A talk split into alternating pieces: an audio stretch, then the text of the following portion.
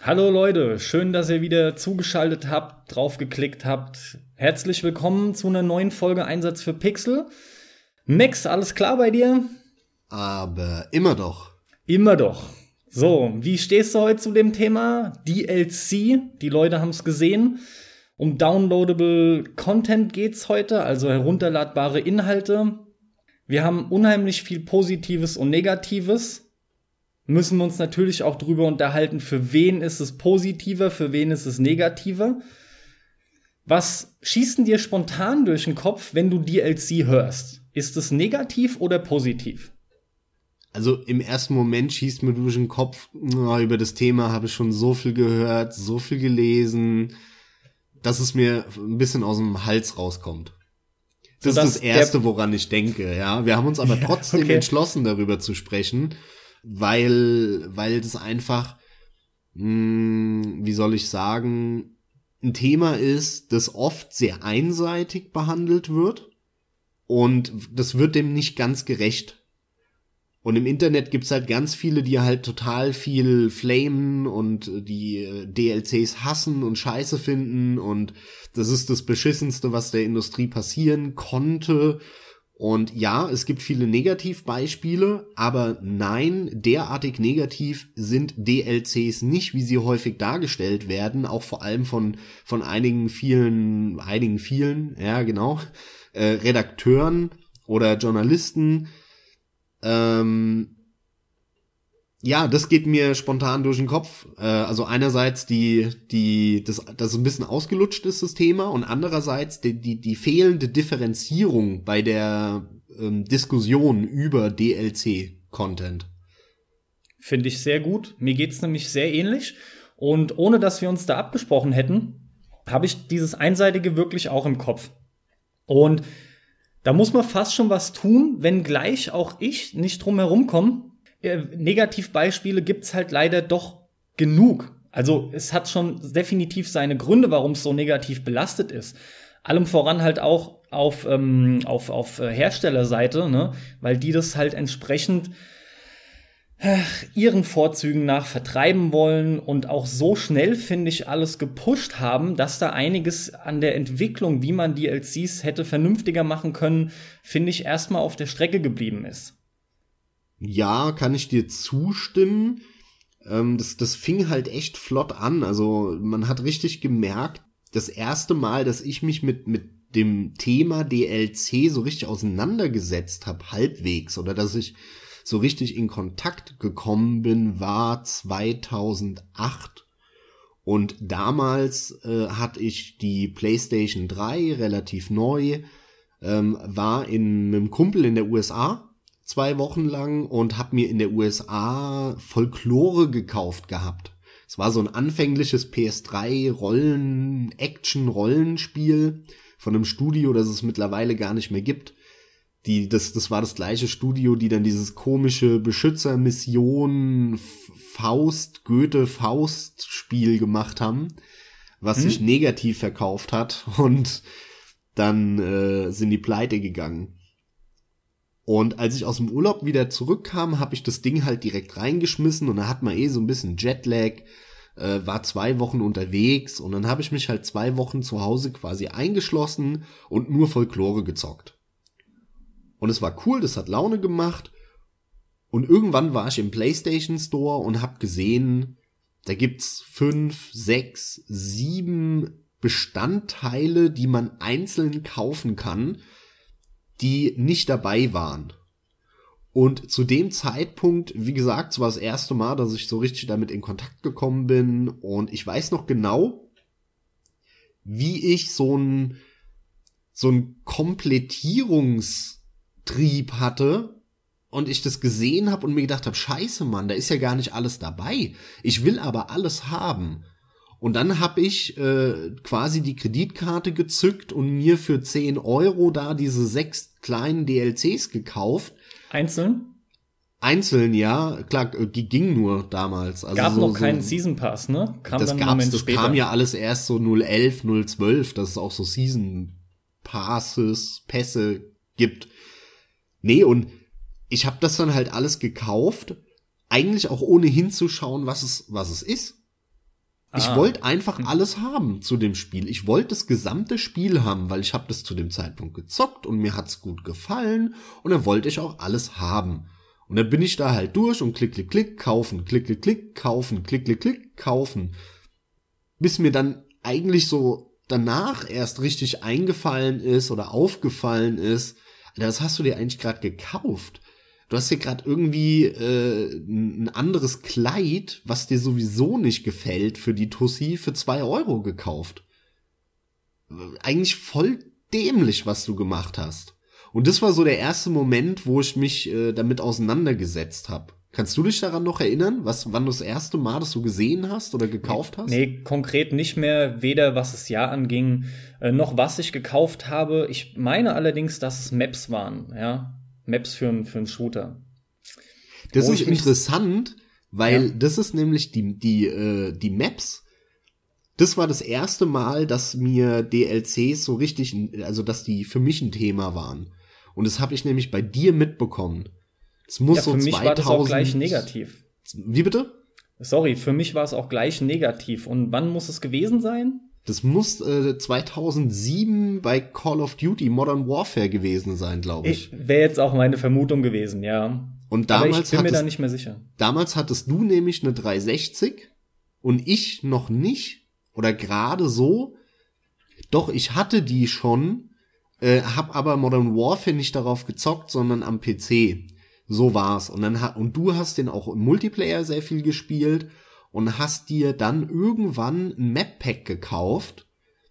Und äh, das war für mich quasi schockierendes Erlebnis. Genau. Ähm, nicht, weil du dir als Person das gekauft hast, sondern dass die anfangen, Karten, die es für mich als äh, äh, langjähriger PC-Zocker völlig selbstverständlich umsonst im Internet zum Runterladen gibt von der Community und man sich dann die guten rauspickt, dass die das verkaufen plötzlich.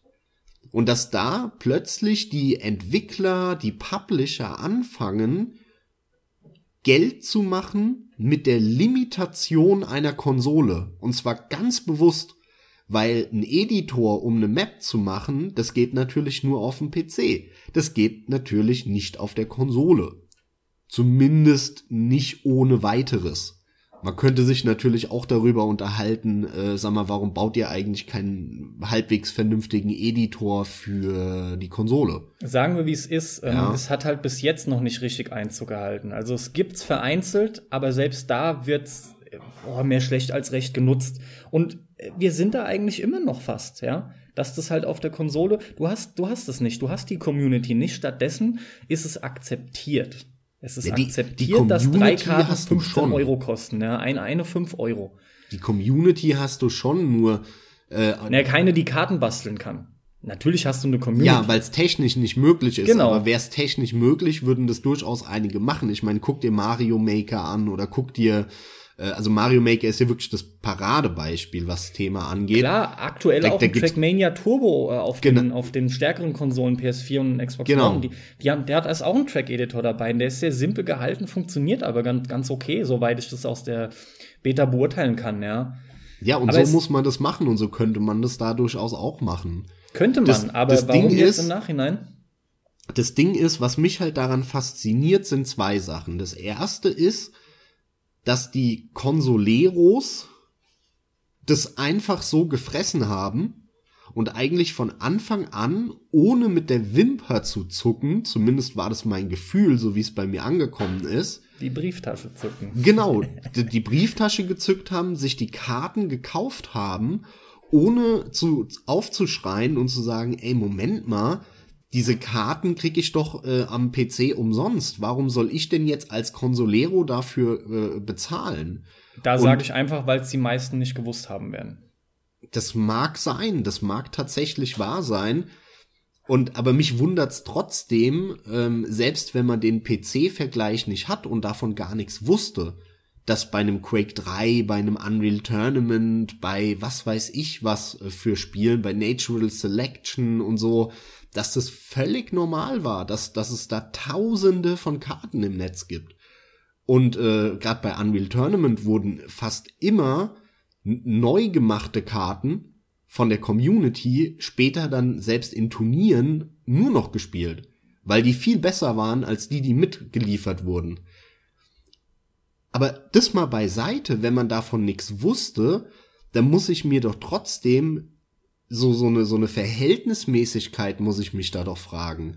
Ich habe mir gerade ja. ein Spiel gekauft für 40 Euro oder für 30 Euro. Was? Lass es selbst für direkt zum zum Release sein für 60 Euro. Ja genau. Und jetzt soll ich mir drei neue Karten für 10 Euro kaufen. Wollt ihr mich verarschen?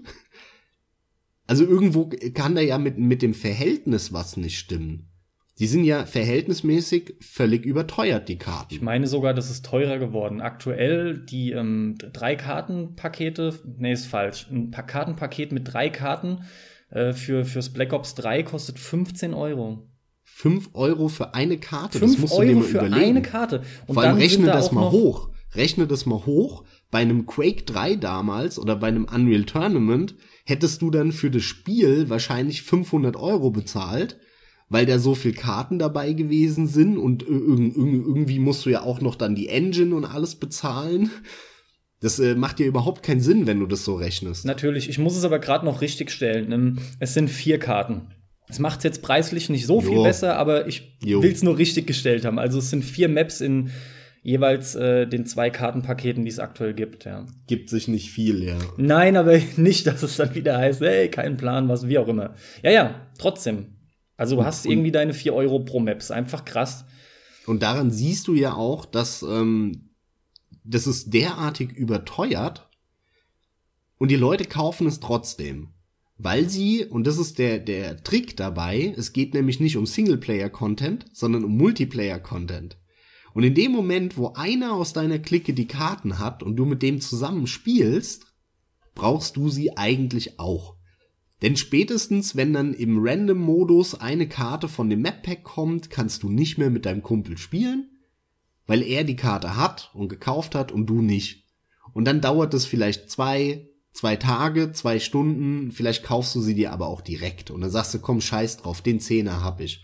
Obwohl es verhältnismäßig eigentlich völligst überteuert ist. Klar, das sind perfide Mechanismen, die bekannt sind und halt ausgenutzt werden, ist klar. Und da kann man dann auch sogar ein bisschen gegenteilig argumentieren und kann sagen, Moment mal, wir haben jetzt gesagt, man könnte das interpretieren als sie sind völlig überteuert.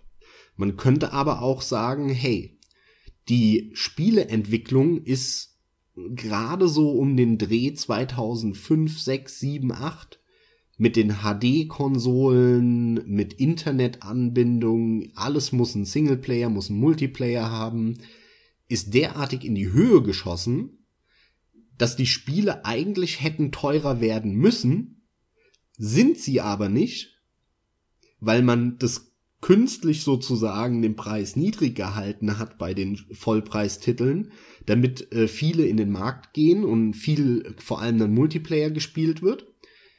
Und das, was die Entwicklung aber mehr kostet, das holt man sich über DLCs und so weiter wieder rein. Und deswegen sind die im Verhältnis wesentlich teurer. Das ist aber nur der Fall, weil man eben verhindern möchte, dass das, dass das Spiel, das Vollpreisspiel auf einmal 100 Euro kostet und nicht mehr 60 oder 70.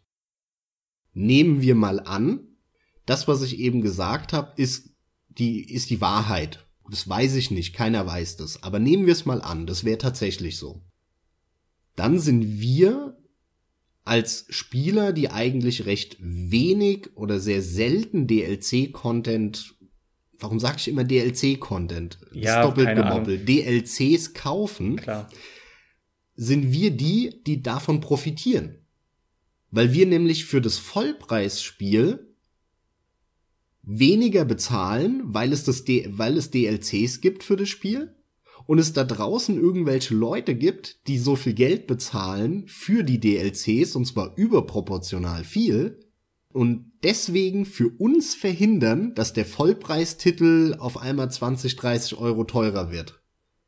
Mhm. Das heißt, wenn du es so interpretierst, dann müssten wir uns über DLCs freuen. Und vor allem über die Leute, die es kaufen.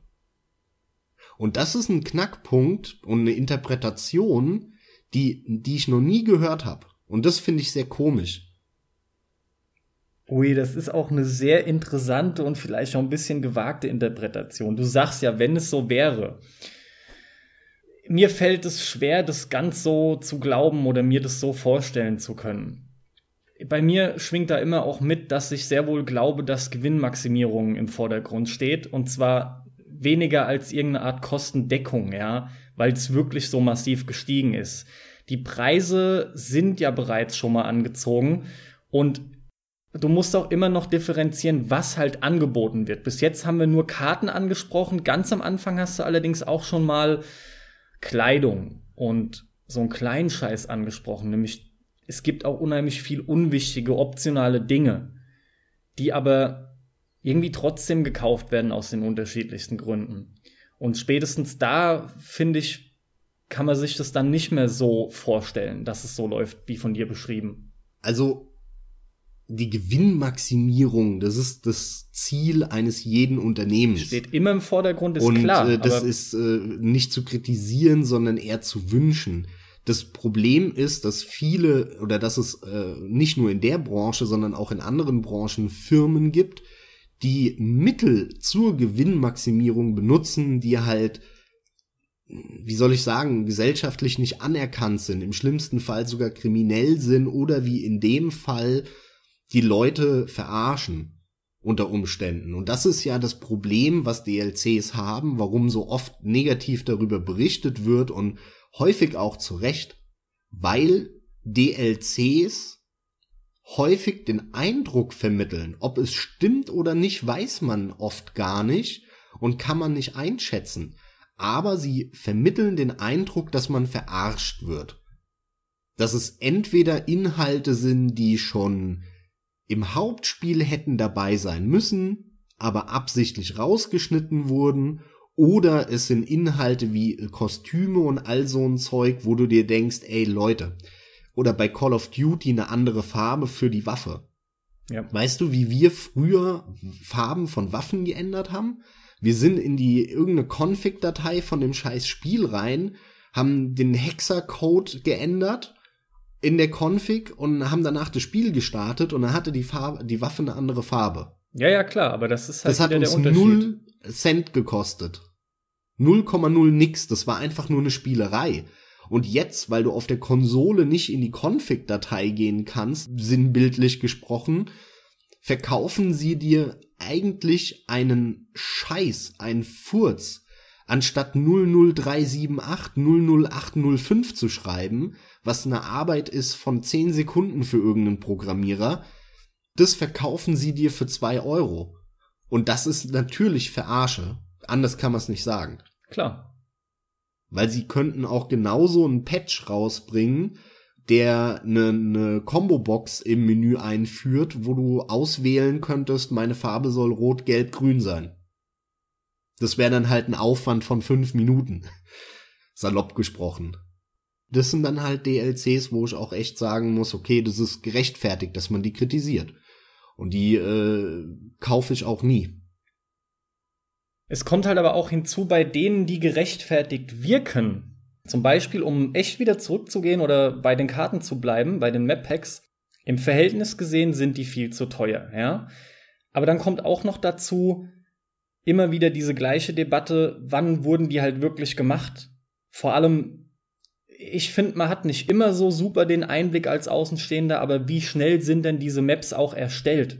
Zumal du immer wieder siehst, es wird ja auch zum Teil von der Community gewünscht, werden ja Maps Klassiker halt, die schon immer da waren, werden einfach noch mal äh, aufs neue grafische Level gehievt, werden noch entsprechend vielleicht ans neue Movement angepasst. Und dann hast du aber auch immer noch diese Karten, wo du dir denkst, die sind ja noch nicht mal von Grund auf neu, neu konzipiert, sondern da hast du ja sogar noch was Bestehendes, äh, hat der Entwickler was Bestehendes genommen und das einfach noch mal verwurstet. Das kommt dann noch dazu. Und da habe ich dann auch selber immer ein Problem mit, ja, mit diesem, mit dieser Differenzierung, ob jetzt wirklich das so zu betrachten ist, dass der Entwickler da viel reingesteckt hat und dann das Geld vielleicht wert sein könnte oder eben gerade gar nicht. Und wann ist der Kram auch erstellt worden? Hätte es nicht halt gleich mit dabei sein können? Hattest du auch gemeint im Hauptspiel? Ich finde das immer sehr schwierig. Ich bleib bei der Behauptung, wenn es beim Hauptspiel hätte dabei sein können, dann, davon bin ich schon relativ fest überzeugt, dann würden Vollpreistitel nicht 60, sondern 100 Euro mittlerweile kosten.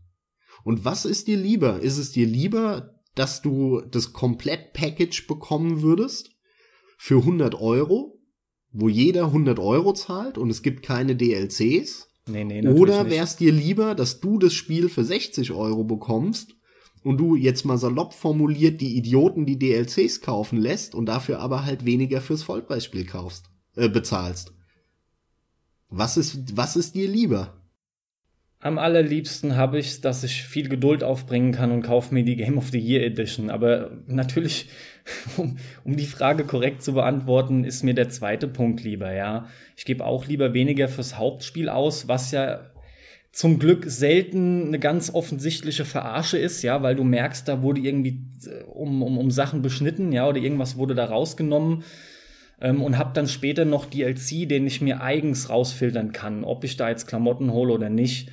Da sind wir aber auch schon bei einem weiteren Punkt, da sind wir nämlich bei Season Pässen, ja, Season Passes, wo du halt ein Stück weit dich auch hier und da der ein oder andere genötigt fühlen kannst, das zu kaufen, weil dir, du bestellst ja mittlerweile schon DLCs vor durch die Season Pässe, ja. Kaufst die Katze im Sack und ja, aber das warum? ist Weil wirklich du auch was, ein bisschen wo ich was mich, sparst, ja. Und wo ich mich bis heute frag, welcher Warum Honk kauft man das? sich Season Passes oder Pässe? Also ich kaufe doch nicht ein Produkt, wo ich überhaupt nicht weiß, wie es ist, was es ist, ob es gut ist oder schlecht ist. Ich meine, das ist immer eine subjektive Frage und wir alle wissen das, wenn wir ein Spiel kaufen, ähm, was uns anspricht, dann informieren wir uns drüber, dann gucken wir uns äh, Tests an, Reviews, Videos, äh, lesen irgendwelche Fazitkästen äh, und Kritiken von, von dem Spiel. Dass das nicht immer unsere Meinung dann entspricht, ist eine andere Geschichte. Aber ich habe zumindest also die Möglichkeit, mich zu informieren und ich weiß relativ genau, was ich kaufe. Aber ich würde doch niemals äh, selbst von einer Serie, die ich gerne habe, einfach jetzt, wenn, wenn, wenn From Software morgen ankommt und sagt, hey, äh, Dark Souls 4 kommt übrigens in zwei Jahren raus, willst du das nicht jetzt schon kaufen? Dann sage ich doch, seid ihr bescheuert? Natürlich nicht. Ich Also kaufe das dann, wenn es rauskommt, weil wenn das Spiel eine Vollkatastrophe wird und ich darf, darf, davon was mitbekomme, dann kaufe ich es nämlich nicht. Und ich kaufe es nur, wenn es auch ordentlich wird und ihr ein gutes Produkt abliefert. Also deswegen verstehe ich nicht, wie irgendjemand diese, diese DLCs vorher kauft, bevor sie rauskommen. Das ist für mich unbegreiflich. Bei mir grundsätzlich auch. Allerdings äh, muss ich gleich zugeben, dass ich mir zwei ge- selber gekauft habe. Oder streng genommen sogar drei oder vier. Und zwar folgendes. Uiuiui, jetzt, Ja, jetzt, nee, kommen, jetzt kommen die Geständnisse. Der, Aber- jetzt, aber jetzt bin ich, nur- das wusste ich nämlich echt nicht. Jetzt bin ich mal gespannt auf deine Begründung. Ja, das eine ist nämlich ziemlich ernüchternd, aber lass mich zuerst mit dem einen kommen, bei dem das die Argumentation auch greift. Ähm, ich habe nämlich die Katze im Sack gekauft, streng genommen beim Witcher 3. Weil mir der halt so unfassbar gut gefallen hat, ähm, dass ich mir den Season Pass geholt habe und zwar in dem Moment, wo das erste Add-on rauskam, beziehungsweise halt einfach einen Tag davor oder sowas, ja. Der war dann natürlich auch noch im Angebot, also zusätzlich dazu, dass ein Season Pass ja immer sowieso schon günstiger ist. Und dann war halt für mich die Überlegung, okay, sie haben ja schon angekündigt, es kommt jetzt dieser, dieser erste DLC raus, der Blood and Wine ist der zweite, der kommt, Hearts of Stone, ja. Und der wird etwa 10 Stunden soll der haben und dann kommt irgendwie noch mal ein halbes Jahr drauf der zweite, der Blood and Wine, der noch mal 20 Stunden haben soll. Da haben sie halt den Mund eigentlich auch vollgenommen und viel versprochen. Das wird grundsätzlich immer gemacht. In dem Fall bleibt mir kaum was zu sagen, als was das angeht, habe ich einfach mal drauf vertraut, weil die für mich nach meiner Meinung so einen guten Job beim Hauptspiel gemacht haben und die ja auch immer mit, der, mit, mit ihren Leuten so toll kommunizieren. Und dann dachte ich einfach, komm, in dem Fall mal vertrauen. Vor allem aber wurde ich halt vor die Entscheidung gestellt, gebe ich jetzt mehr aus für diesen ersten 10 Stunden DLC und äh, gebe dann später auch noch mal mehr aus für den zweiten oder hoffe ich halt mal, dass es passt. Aber so Moment, Moment, Moment. Du hast aber der Season Pass hat doch nicht mehr gekostet als der DLC. Nee, habe ich auch nicht gesagt. Du weniger. meinst jetzt, wenn du den Preis des Season Passes quasi halbierst hätte. zu dem Zeitpunkt, dann war es weniger als der erste DLC zum Normalpreis. Ja, wenn ich die Sachen einzeln gekauft hätte, hätte ich natürlich viel mehr bezahlt. Und ähm, ich bin eh davon ausgegangen, dass ich den zweiten auch holen werde hätte natürlich alles auch in sich zusammenfallen können, weil der erste auf einmal scheiße ist. Ne? Da sind wir ja genau beim Punkt. Sag ich ja, ich hatte die Katze, ich habe die Katze im Sack gekauft und der zweite DLC lässt ja immer noch auf sich warten. Aber zu dem Zeitpunkt, wie gesagt, ähm, will mich auch gar nicht rausreden. Das Hauptspiel hat mich umgehauen und ich war da so drin und wollte mehr haben von dem Teil und dachte dann ganz bewusst, ach was, das erste Add-on, also es fühlt sich ja vor allem auch nach Add-ons an. Du kriegst ja nicht hier nur eine Karte oder Klamotten, sondern hier hast du ja definitiv, wie es früher auch am PC war, du, du hast halt wirklich schon ein Add-on, auch ein Story-Add-on, was das Hauptspiel quasi so weiterführt oder was das Spiel so weiterführt, wie du es aus dem Hauptspiel gewöhnt bist. Das zu Witcher 3, ja, und dem Season Pass da. So, das heißt, um das kurz zusammenzufassen, der Kern, warum du es gemacht hast, war, weil du so überzeugt warst von der, von der Arbeit von denen, dass du gesagt hast, es wird eh nicht schlecht höchstens vielleicht mittelmäßig und äh, jetzt ist es gerade auch noch im Angebot und dann schnapp ich es mir jetzt direkt. Genau, statt für beide Mit dem Risiko, dass es, dass es entweder doch schlecht wird, Absolut. Das, das Produkt oder äh, vielleicht in der Zwischenzeit, also jetzt ist ja das, wie heißt Blood and Wine, das zweite, der, der ja, zweite Witcher ja. 3 DLC immer noch nicht draußen, zumindest zum Zeitpunkt der Aufnahme und mit dem Risiko, dass in der Zwischenzeit eben bis es rauskommt, kein besseres Angebot rauskommt. Auch das, wobei das bis jetzt zum Glück, soweit ich informiert bin, noch nie passiert ist, das gäbe halt auch einen Aufschrei, ne, wenn diese Season Pässe so gedrückt werden, dass die dann ähm, teurer werden als der Einzelkauf. Also das hatten wir noch gar extrem nicht. Extrem preisstabil, ja, generell DLCs. Ja, das ja gut, ist das ist ja, aber, aber gerade die Beziehung zwischen Season Pass und Einzel-DLCs, das, das geht ja eigentlich auch kaum anders. Wenn du plötzlich anfängst und haust so raus, wie gesagt, dass es nicht mehr passt, dann gäbe es ja Aufschreie ohne Ende. Ja, nee, das ist klar. Wenn ich ja, beim Einzelkauf günstiger wegkomme, ist Der ja Season Pass also und DLC-Preis hängen, hängen, hängen ganz krass miteinander zusammen. Genau. Mir, mir ging es jetzt eher wieder in die Richtung, äh, das ist so auffällig, dass die nie im Angebot sind und wenn dann nur um zwei drei Euro, wo es eigentlich schon wieder scheißegal das ist. Das ist der Punkt, das ist nämlich sehr interessant. Ganz am Anfang lohnt es sich eigentlich in meinen Augen so gut wie nie, sich einen Season Pass zu holen, weil ich spare so wenig für das Risiko, was geben, das dem gegenübersteht, was ich eingehe, das rechtfertigt es für mich gar nicht. Weil, wie du sagtest, paar Euro und, und wir reden wirklich von einem einstelligen Bereich. Immer eigentlich. Hm, ja. Fallout ist ein Gegenbeispiel. Fallout 4, da hat Bethesda jetzt aktuell mal voll rausgekloppt. Muss ich auch gleich loswerden. Ganz genau weiß ich es nicht mehr, aber es geht mehr oder weniger darum, dass gesagt wird, es kommen so viele Add-ons raus, das hat einen Wert von irgendwie um die oder sogar über 100 Euro. Und wenn ihr den Season Pass aber kauft, ähm, spart ihr irgendwie direkt auch die Hälfte. Also der kostet nur 50 oder so.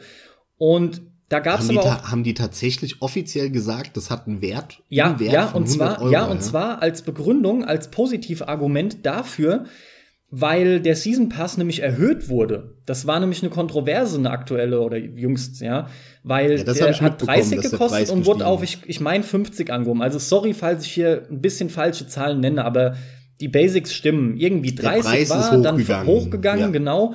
Und dann haben sie aber natürlich auch gesagt, Leute, wir geben euch so viel und das ist auch der Grund, warum wir den Preis erhöhen. Und ihr landet bei einem Wert, der ist dann dreistellig. Ja, ja, auf jeden Fall. Ganz klar. Ich meine sogar, es geht am Ende noch höher. Das ist aber schon wieder, also allein die Behauptung ist schon wieder wirtschaftlich derartig konfus. ist krass, gell? Käse, weil was, was ein Produkt wert ist, für mich entscheide ich und nicht der Hersteller. Ja, aber so Ganz wird's halt gut angeboten und die, na, ist doch klar, du, du gehst aber in die Köpfe von jedem, von den allerkleinsten Leuten, ja. Es ist halt einfach nur die Message, ey Leute, was ihr da spart, ihr seid ja dumm, wenn ihr es nicht macht und das Spiel ist ja so toll und deswegen bin ich ja grundsätzlich deiner Meinung und beim Witcher habe ich da eine Ausnahme gemacht. Und falls du da nichts mehr zu sagen möchtest, komme ich jetzt zu den drei anderen, weil ich ja von drei, vier sprach, ja. Sehr gerne. Und das ist nämlich dann wieder, würde ich behaupten, eher ein bisschen ernüchternd. Und da kommt dann bei dir gleich das, ah, so. Ich rede nämlich von den Telltale-Spielen, wo du sowieso eine ähm, Episodenveröffentlichung hast. Und die bringen ja immer fünf raus. Und jede kostet einzeln fünf Euro. Wir reden eh dafür, dass da ja eine relativ lange Spielzeit auch immer dran gebunden ist, von ohnehin eigentlich einem sehr vernünftigen Preis, behaupte ich, ja, mit 25 Euro für ein eigentlich absolut solides, vollwertiges Spiel. Und die Season Passes werden immer angeboten für 20. Also 5 Euro sparst du dann nochmal. Und gleichzeitig bekommt man auch spätestens über einen Auslandsaccount die erste Episode kostenlos. Was das natürlich in dem Fall auch wieder relativiert. Und ich habe mir die Season Pässe zu Walking Dead Staffel 1 und 2 geholt und zu The Wolf Among Us, weil ich mir die im Ganzen geholt habe. Und deswegen ist da auch die Ernüchterung, ja, Season Pass gekauft, aber nicht unter dem Aspekt, dass ich halt ähm, irgendwie die Katze im Sack gekauft hätte, sondern es war alles schon da. Ich glaube, außer bei zweite Staffel von The Walking Dead, weil da die erste so geil war, dass ich halt auch da irgendwie von ausgegangen bin, die zweite passt schon und Ach so, du hast dir die nicht, die Season Pässe nicht zu einem Zeitpunkt gekauft, wo das keine, noch nicht fertig war, genau. sondern da gab's schon alles Genau. und nur aus preislicher, äh, aus, aus, ähm, Pre we also ja, sag wegen dem an. Preis hast du dir dann den Season Pass gekauft. Genau. Verstehe. Wegen dem Preis und weil es eh da war. Ich habe eh, was das angeht, eine totale Ablehnung äh, dagegen. Ich will mir die gar nicht einzeln kaufen, diese Episoden. Ich warte immer, bis der Kram voll da ist. Mag ich halt nicht. ja, mache ich Weil auch immer. plötzlich wird das Spiel nach hinten raus. Meinetwegen sind die ersten zwei geil, ja? Aber die restlichen drei Fünftel sind ultra beschissen und das Ding ist einfach insgesamt fast wertlos. Ja, da, da würde ich mich ja dann total beschissen fühlen, hätte ich dann den Season Pass, ja. Also ich warte Ja, einfach. das hängt halt vom Preis ab, den du bezahlt hast, aber ich will halt einfach wissen, was mich erwartet und aufgrund der Informationen, die ich dann bekomme, entscheiden, wie viel es mir wert ist. Und, und das ist eine, ja eine ganz normale wirtschaftliche, ökonomische Entscheidung für das Individuum. Ich kaufe mir ja nicht irgendwas, nur weil irgendwer irgendeinen Preis dran schreibt und ich noch nicht mal weiß, was es ist. Ne? Also ich, ich will wissen, was es ist, damit ich einschätzen kann, wie sehr ich es haben möchte. Und die Frage nach, wie sehr möchte ich es haben, bestimmt meine, meine, mein Wille, wie viel ich dafür bezahle. Und wenn ich diese Infos nicht habe, kann ich keine rationale ökonomische Entscheidung fällen.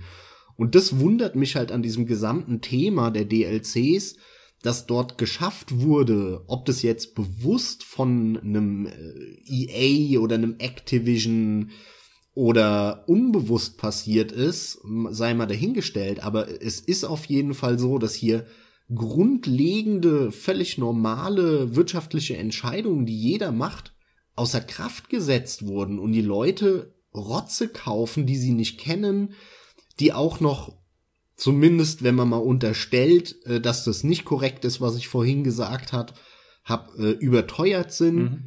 und und und und das wundert mich halt und ähm, ich ich verstehe, dass darüber sehr häufig negativ berichtet wird.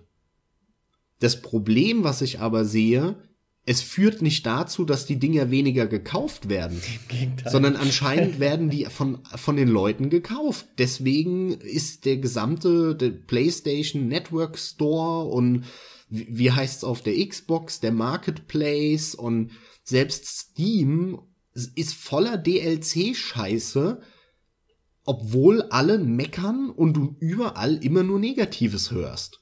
Das heißt, die Berichte spiegeln überhaupt nicht die Realität wider nee, aber das ist auch in der Realität scheint jeder den Scheiß zu kaufen.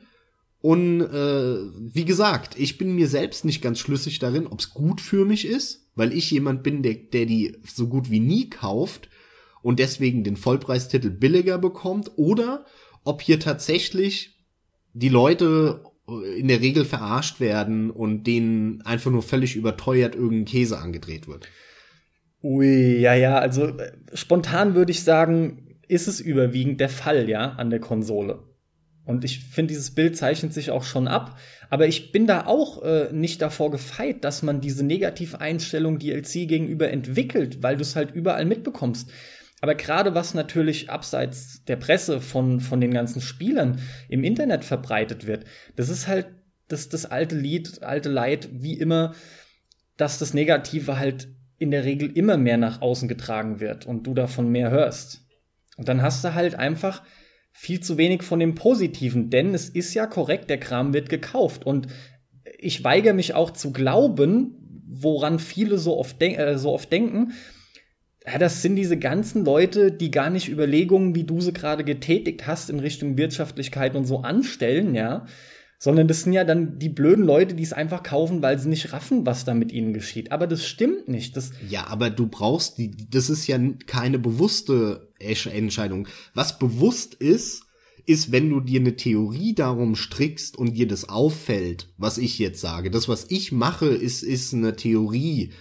Aber diese, diese grundlegenden Entscheidungen, die fällt jeder. Ob das dir bewusst ist oder nicht. Ja, das ist eine andere ist Sache. Völlig scheißegal. Ja, das ist eine andere Sache. Du kannst, als du kannst zu dem, zu dem äh, dümmsten Menschen auf der Welt gehen und er wird dir sagen, das kaufe ich mir nicht, weil es mir das Geld nicht wert ist. Mhm. Boom. Mhm. Und das ist genau das, was ich gesagt habe. Na klar, habe. macht er genauso. Aber ich will eigentlich nur noch dieses Gegenbeispiel bringen, dass du auch mit Sicherheit genug ganz normale Leute hast, die absolut zu etlichem in der Lage sind, ja, vom Intellekt her. Und die kaufen das aber auch. Die entscheiden sich auch dafür und fühlen sich dann nicht abgezockt. Wenn sie einen DLC kaufen, der schon da ist, den sie einschätzen können, wo sie Informationen über den Umfang, über die Größe, über den Inhalt haben und sich dann dafür entscheiden, weil sie das Spiel gerne spielen und sagen, das ist mir das Geld wert, dann habe ich auch kein Problem mit der Entscheidung. Ja, dann ist das in Ordnung. Aber wenn sie sich einen Season Pass holen, am besten noch das Spiel vorbestellen und den Season Pass schon kaufen, bevor das Hauptspiel rausgekommen ist, da würde ich denen am liebsten in die Fresse schlagen, weil ich mir denke, Leute, was macht ihr? Ihr lasst euch derartig verarschen und seid vielleicht so gehypt und die Marketingkampagne von dem Hersteller hat euch so um den Finger gewickelt, dass ihr grundlegende Dinge nicht mehr rafft. Dass ihr den, den wie du wie du es gesagt hast, den Katze, die die Katze im Sack kauft, äh, am Ende noch zu völlig überteuerten Preisen und und und und und, ja. Und das ist mir einfach ein Rätsel ja. und es muss diese Leute geben und es muss viele von diesen Leuten geben, weil ansonsten wären die ganzen Stores nicht voll von dieser Scheiße. Ja, und dieses Geschäftsgebaren hat ja unlängst Einzug erhalten. Ähm, bei den Vorbestellungen, bei den ganzen Limited Special Editions, dann ist da immer, äh, Gott, die, diese, diese elende Day One Edition, die halt da ist, wo die Leute wirklich meinen, das ist ein großartiger Mehrwert, dass ich einen drei Stunden XP-Booster im Multiplayer hab und äh, eine goldene AK und weiß der Geier was. Ne? Das ist echt immer dasselbe Zeug, was in dieser sogenannten Day One Edition dabei ist. Und ähm, ja, zum einen hast du den Punkt, oft ist der Preis dann durch irgendwelche Mediamärkte oder Amazon, ist der gleich fürs Vorbestellen. Ne? Da sagen die Leute natürlich, und es ist ja in Ordnung, dann nehme ich das mit. Aber immer mal wieder erlebst du dann auch, die Leute wollen solche Aktionen und fühlen sich ja in ihrem, weiß nicht, anscheinend irgendein Sammeltrieb, der da doch geweckt wird, auch noch bestätigt und befriedigt. Und, und auch das will mir nicht durch den Kopf. Ist zwar jetzt mehr wie der Thema Special Editions, aber der DLC gehört da dazu, weil heutzutage genau diese DLC und Season Pässe, es wird oft als Zugabe dort mit reingepackt und dafür das Geld dann schon mit drauf geklatscht, der Preis wird angehoben und du fragst dich halt, warum kaufe ich das? Warum gebe ich mehr dafür aus? Gerade weil Special Editions heute mehr denn je überflüssiger sind, als sie das damals mal waren. Das, das ist, hat schon lange keinen besonderen Wert mehr eigentlich.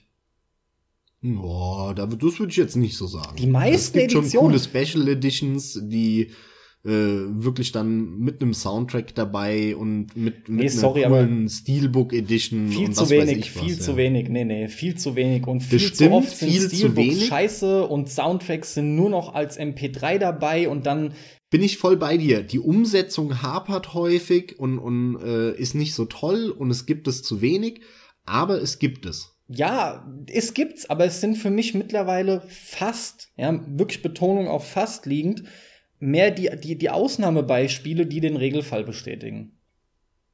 Richtig coole Editions und limitiert ist da sowieso so gut wie nie mehr was. Aber wie gesagt, das ist eigentlich ein anderes Thema. Nur DLCs werden oft mit draufgepackt. Deswegen habe ich das auch noch mal gerade ansprechen wollen. Weil dann Also mich, mich würde eine Sache, äh, über die will ich auf jeden Fall noch sprechen, und zwar, Klar. ähm, um ein bisschen auch zurück zum Anfang unseres Gespräches zu kommen. Ähm, ich finde, diese ganze DLC-Geschichte, als es so angefangen hat, 2006, 7, 8, 9, ähm, wo das immer mehr wurde, immer mehr, da hat man gemerkt, das war auch ein Zeitpunkt, zu dem ein Spiel 1996 war ein anderes Spiel als 2006. Mhm. Und zwar nicht von der Grafik her oder so. Oder weil äh, no- 1996 andere Genre gerade in Mode waren und 2006 halt was weiß ich was. Das, darauf will ich gar nicht hinaus, sondern worauf ich hinaus will ist, das mag vielleicht jetzt auch ein bisschen wieder der PCler sein, der da spricht und weniger der, der Konsolenspieler, aber äh, 1996 kam ein Unreal Tournament zum Beispiel raus und dann äh, äh, war's, also jetzt bitte nicht falsch verstehen, das Spiel kam eigentlich 98 raus und die Game of the Year 99, aber zu dem Zeitpunkt kam das Spiel raus und das war ein, ein technisches Produkt, ein technisches Meisterwerk so im Idealfall. Da haben Freaks ein Spiel gemacht. Das waren Zocker, das waren Leute, das waren kleine Nerds, Informatiker oder noch nicht mal Informatiker, sondern einfach nur Freaks, die gerne gezockt haben, die ein Spiel gemacht haben. Die haben eine Engine geschrieben. Und zwar die Engine, das war das Meisterwerk von denen. Darum ging's. Und dann kam das Spiel raus äh, und das Spiel wurde um die Engine rumgebastelt. Und die Engine wurde schon geschrieben mit dem Spiel im Hinterkopf, so dass die Engine halt auch all das machen kann, was das Spiel später äh, beinhalten soll. Und dann kam's raus. Und die Leute waren stolz auf ihre technische Leistung, die sie erbracht haben und jetzt den Leuten verkaufen und haben dann solche Dinge wie Editoren und all so ein Zeug unterstützt, haben Fan-Mods und Patches auf ihrer Internetseite zur Verfügung gestellt und haben gesagt, Leute, das ist unsere Community. Die finden auch unsere Arbeit geil. Die schwärmen von unserem Quellcode, den wir geschrieben haben und sagen, der ist geil und so weiter. Also das war so eine technische Herangehensweise. Das Spiel wurde wahrgenommen wie, wie ein, ein, ein, ein technisches Produkt. Und das ist immer mehr weggegangen. Ja, heutzutage ist es komplett getrennt. Heute gibt es Engine-Entwickler. Da gibt's dann halt eine Unreal Engine oder eine ITech und so weiter. Und du hast Leute, die Spiele machen. Und die kaufen sich einfach eine Engine und machen ein Spiel. Und ich finde, genau diese Entwicklung hin dazu hast du in der Zeit gemerkt. Und damit einher geht dieses Gefühl, äh, weil wir anfänglich über, über Map, äh, über gekaufte Map-DLCs sprachen. Ne, das hängt genau damit zusammen. Weil früher war es normal, dass du halt einen Editor hast und dass die Community äh, den Editor liebt und, und, und so weiter und es als technisches Produkt sieht. Und dann hast du halt diese Maps, die du runterladen kannst. Und heute ist es ja selbst auf dem PC größtenteils verschwunden, weil ein Spiel nicht mehr tech, das ist kein technisches Meisterwerk mehr. Das wird nicht als technische Meisterleistung äh, wahrgenommen, wenn es jetzt nicht unbedingt ein Witcher 3 ist. Sondern es ist lediglich ein, ein Spiel. Da hat irgendeiner eine Engine gekauft, mal ein bisschen Maps gebastelt, äh, vielleicht einen netten Soundtrack in Auftrag gegeben und dann hast du so ein fertiges Produkt, wo du nichts mehr ändern kannst. Heute werden Spiele eher so wahrgenommen und früher eher als als Baukasten, als Engine, als ähm, als, ja, ich wiederhole mich, als technisches Produkt. Weißt du, worauf ich hinaus will? Ja, Mann, und das hast du echt schön gesagt. Ich muss mir ja fast schon hier so gefühlten Tränchen verdrücken. Ey, ich glaube, ich leg da so eine herzzerreißende Musik drunter. das, hat, ja. das war so gut. Nee, es war wirklich geil gesagt und ich weiß natürlich genau, was du meinst. Ähm, Finde ich auch richtig geil, dass du das noch angesprochen hast. Das ist halt aber auch so, ähm, gehört zu dieser äh, Klassiker-Diskussion, wo es halt einfach darum geht, dass wenn Dinge im Underground quasi starten, ja, ja, Underground, yeah, ähm, verstehst du, sobald, sobald irgendwas halt beliebter wird, weil das ist dieses typische, dass du danach schreist, solange es im Underground ist, du weißt schon, worauf ich hinaus will, und wenn es halt beliebter wird und mehr in den Mainstream übergeht, hast du halt aber auch genau diese Negativsachen, die damit kommen. Und das haben wir halt eben jetzt. Genau, was du gerade beschrieben hast. Natürlich geht's dann auch oft einfach nur darum, wir haben jetzt das Unternehmen, das, da haben jetzt einfach die 200, 300 Leute, die sollen dann Spiel XY entwickeln und damit muss dann Kohle reingefahren werden, ja. Klar, und dann wird halt natürlich auch mehr noch darauf fokussiert, wie können wir das noch, was können wir da noch mehr rausholen, statt das eigentliche Werk wirklich zu schätzen. Aber das kam halt hauptsächlich mit der Verbreitung, finde ich. Mit dem, in den, in den, in den, weiß nicht, in die Köpfe der Masse bringen, rücken, ja, in dieses Licht rücken. Ja, ist absolut richtig. Ja, ja, das ist dieser, dieser Zwiespalt ähm, Independent, Underground gegen äh, Mainstream, Casual ja. Commerce. Ja. Aber deswegen finde ich, erleben wir eigentlich momentan in einer ziemlich coolen Zeit, weil in den 90er Jahren hattest du extrem viel Independent-Kram. Da war eigentlich alles Independent. Und dann ab den 2005ern oder 2005, 6, 7, 8 bis dann, ich sag mal 2011, 12, hattest du fast zehn Jahre, in denen alles Mainstream war. Da kam halt das neue Tomb Raider raus und das neue Uncharted und Batman und äh, Assassin's Creed und Call of Duty und was weiß ich was alles. Aber das war halt, da gab es Independent nicht. Das war verschwunden. Und heutzutage haben wir beides. Heutzutage haben wir die großen Serien, ähm, die ich eben äh, äh, aufgezählt habe. All das gibt es und damit kann man nach wie vor Spaß haben. Aber parallel dazu gibt es die kleinen Sachen, die Independent-Sachen, die von einem kleinen Team gemacht wurden. Und äh, man kann sich einfach in der Zeit, in der wir im Moment leben, beides aussuchen. Und das finde ich ganz geil. Und es fehlt mir halt auch häufig bei all der Meckerei und all der Kritik, die oft auch gerechtfertigt ist. Haben wir aber, was die Differenzierung angeht der Spiele, aktuell echt so eine Art perfekte Situation, weil du kannst den AAA Blockbuster dir holen und zocken, wenn du darauf stehst, genauso wie das abgespacede Meta-Indie-Spiel, was dich drei Stunden völlig verwirrt und von einer Person gemacht ist. Und es ist halt deine Entscheidung. Generell und geht's um eigene Entscheidungen nämlich tatsächlich. Das, das ist echt ein wesentlicher Punkt bei der ganzen Geschichte. Ich habe überlegt, wo setze ich jetzt gerade noch mal an mit DLC? Was macht's denn wirklich letzten Endes gut und schlecht? Und du, du kannst es nicht an einem Punkt benennen, aber was man sagen kann ist, du bist halt derjenige, der die Entscheidung trifft, ob du das unterstützen willst oder nicht. Es ist halt immer wieder dieses gängige Vote with your wallet in dem Fall. Und das ist halt das Wichtigste überhaupt, dass du dich informierst vorher, dass du nicht einfach blind die Sachen kaufst, weil du von irgendeinem Hype äh, gerade mitgerissen wirst oder weiß nicht, weil du, weil du einfach schon erwartest, dass es nur, nur geil ist oder so, ja, was ich zum Beispiel auch bei Witcher gemacht habe. Das habe ich da getan, aber ich hoffe, das mache ich nicht mehr, denn wer weiß, was noch passiert. Ich ärgere mich zum Beispiel, dass der zweite DLC für den Witcher halt noch nicht da ist und jetzt ein paar Monate verschoben wurde. Abseits von der Tatsache, dass ich mich, dass ich mir denke, nehmt euch die Zeit, macht's vernünftig. Aber es war halt anders konzipiert und jetzt, jetzt. Na, oder mein Komplettierungstrieb, den ich mit Folklore hatte. Zum Beispiel, genau, da hast du halt mal so, Euro so ein irgendwie sechs DLCs gekauft habe, wo irgendein Scheiß dabei war, den ich noch nicht mal benutzt habe am Ende des Tages und ich hätte genau so viel Spaß mit dem Spiel gehabt, wie wenn ich mir die Kacke nicht gekauft hätte. Es entscheidet halt logischerweise jeder für sich selbst, aber man sollte sich halt schon Gedanken drüber machen, was ich hier unterstützen möchte.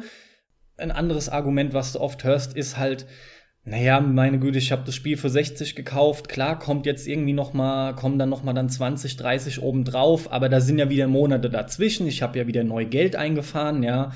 Und ähm, hörst auch oft in dem Zusammenhang, ich habe halt das Geld auch, ich will das jetzt spielen, gib mir mehr davon. Nur man sollte halt gucken, diese Informationen, die du im Vorfeld abgreifen kannst, wenn es schon ganz offensichtlich Abzocke ist, dann darf man es halt eigentlich definitiv nicht unterstützen. Und das wird auch viel zu oft gemacht. Und ansonsten einfach mal auch ein bisschen abwarten und, und sich das in Ruhe, das, das Ganze auch sacken lassen und nicht gleich so, wie gesagt, wie, wie erwähnt schon, vom Hype gepusht, so aufgerüttelt, dann losbrechen und muss jetzt sein, ja. Ähm, ganz aktuell finde ich es halt auch krass. Das ist für mich auch eine Tendenz, die jetzt noch ähm, ersichtlich ist, die schon länger. Ich rede von der Tatsache, dass DLC-Pläne, das ist ja jetzt auch schon ein fester Begriff, die Pläne werden ja schon veröffentlicht, noch bevor das Spiel kommt. Aktuell rede ich jetzt nämlich über, über The Division, wo Ubisoft einen Einjahresplan schon für DLC aufzeigt. Fallout ja im Prinzip auch, da lief es ein bisschen anders, aber Ubisoft legt schon den Plan dahin und wie das alles halt natürlich immer grandios vermarktet wird. Aber was du im Endeffekt kriegen wirst, sorry, das weiß keiner wirklich. Also, ich finde, da sollte man halt einfach ein bisschen gesetzter das Ganze angehen. Ja, das ist ja, was ich meine. diese rationalen Entscheidungen, die dürfen nicht ausgehebelt werden. Genau.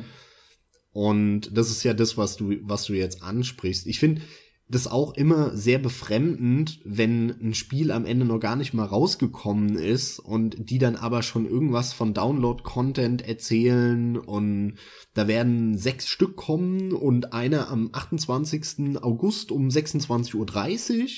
Und dann denke ich mir auch immer, Leute, warum sagt ihr das?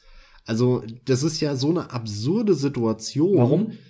Weil, weil, naja, erstens mal in dem Moment fragt sich jeder, warum ist es nicht beim Spiel, was morgen rauskommt, dabei. Das stimmt, aber mit dem zweiten Also ist es Gedanken, erstmal sogar eher negativ, das überhaupt zu ganz sagen. Ganz spontan, ja. Dann kommt dazu, dass es aber auch entlarvt, ganz offensichtlich, wer die DLCs kaufen soll. Nämlich die Leute, die Multiplayer spielen. Das ist der Grund, warum seit 2008, 2009 jedes Spiel scheißegal welches Spiel, auch wenn es überhaupt keinen Sinn Multiplayer macht, hat. irgendein Multiplayer reingefropft genau, genau. bekommt, damit irgendwer auf dem Multiplayer hängen bleibt und einmal äh, in der Woche oder fünfmal in der Woche mit äh, seinem Kollegen das Spiel im Multiplayer spielt.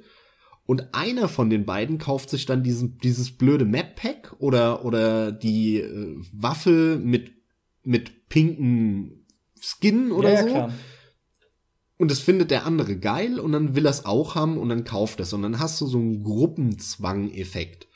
Und das ist der Grund, warum sie dann halt eben sagen, hey, wir bringen DLCs raus, weil sie damit hoffen, dass die Spieler, und das ist ein Trend, den ich sowieso scheiße finde, und den beobachten wir auch schon seit Mitte der 2000er, dass die Spieler immer länger von den Spielen unterhalten werden wollen.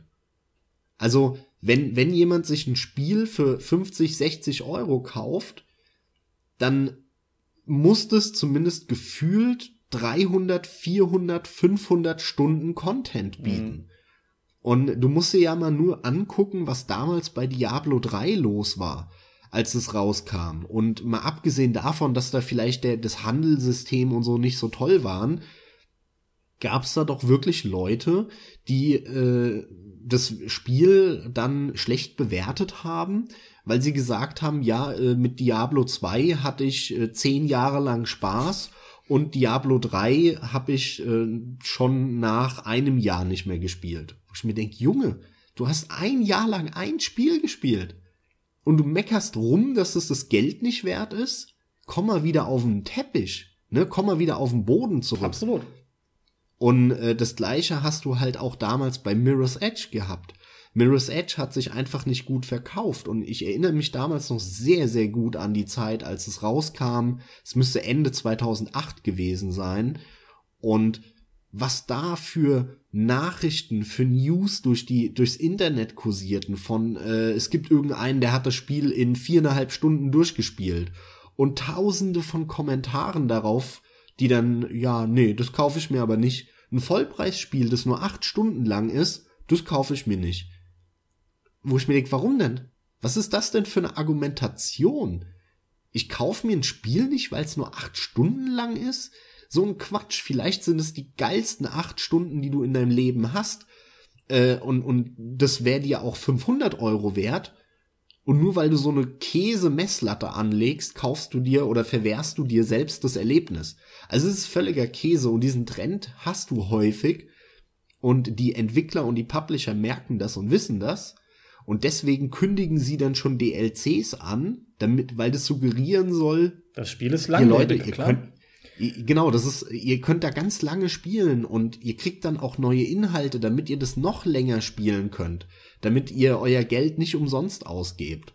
Und daher kommt es. Und das ist irgendwie, finde ich, alles sehr. Das ist dubios. Die, dieser Punkt ist dubios auf jeden Fall. Und gerade in der Zeit, wo so viele Spiele kommen, dass selbst die mit sehr wenig Interesse eigentlich fast eins nach dem anderen haben müssten, worauf ich hinaus will, ist, damals hätte man das gefühlt fast mehr gebraucht. Da war es aber auch nicht nötig. Da haben wir mit einem Spiel, was vielleicht teilweise nur drei Stunden hatte, haben wir aber drei Monate zugebracht oder länger am Ende noch, ja. Und ich rede jetzt noch nicht mal von der Kindheit.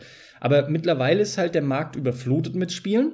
Du kommst ja teilweise gar nicht mehr hinterher. Und trotzdem wollen die dich halt an das eine Spiel irgendwie krampfhaft binden. Und zwar extrem lange, ja. Jetzt halt im Falle von Division schon ein Einjahresplan. Und na klar, es ist immer der Multiplayer, es ist immer der Multiplayer. Es ist eigentlich sau selten, dass du dir für einen Singleplayer so Sachen holst. Da ist es dann oft so Schnickschnack. Zumal man ja auch sagen muss, äh, bei, also bei The Division wundert's mich überhaupt nicht, weil The Division ist ja ein MMO. Ist und kein MMO. Ja, es will eins sein. Es ist halt. Das ist ein Gruppenshooter. Das ist nicht, das ist wie ein. Ja, nein, das ist komischer Twitter aus MMO und Koop-Spiele halt nennen wir es. Aber da wundert's mich nicht. Das ist auf jeden Fall ein Spiel, das will ich damit sagen, was nur auf Online-Multiplayer aus ja. ist. Also. Und dass es da dann natürlich auch jetzt schon heißt, wir versorgen euch auch noch in einem Jahr mit Content. Das muss sein, weil äh, das ganze End-Content und so und die ganzen, wenn wir über ein WoW reden, die ganzen Instanzen und so, da, davon leben diese Spiele. Ansonsten würde die niemand jahrelang spielen. Nee, natürlich nicht. Was ich halt gerne mal sehen würde, ist, ähm, die hocken da natürlich dran, die arbeiten da dran, wenn das Interesse an dem Spiel schwindet dann ähm, jetzt wird es vielleicht nicht passieren mit Division, aber ich denke, die Chancen sind auch da, dass irgendwann diese Pläne, die dann jetzt immer getätigt werden, die werden dann auch wieder ganz schnell über Bord geworfen. Das hatten wir auch. Ja, es ist, ja? es ist halt dieser, dieser Game, Game as a Service Gedanke, ne? Daher kommt es. Das ist halt kein fertiges Spiel, was du kaufst, sondern das ist irgendwie ein, ein sich weiterentwickelndes Produkt halt oder oder sich ja, fortsetzendes genau. Produkt. Ja, ich, ich weiß auf jeden Fall.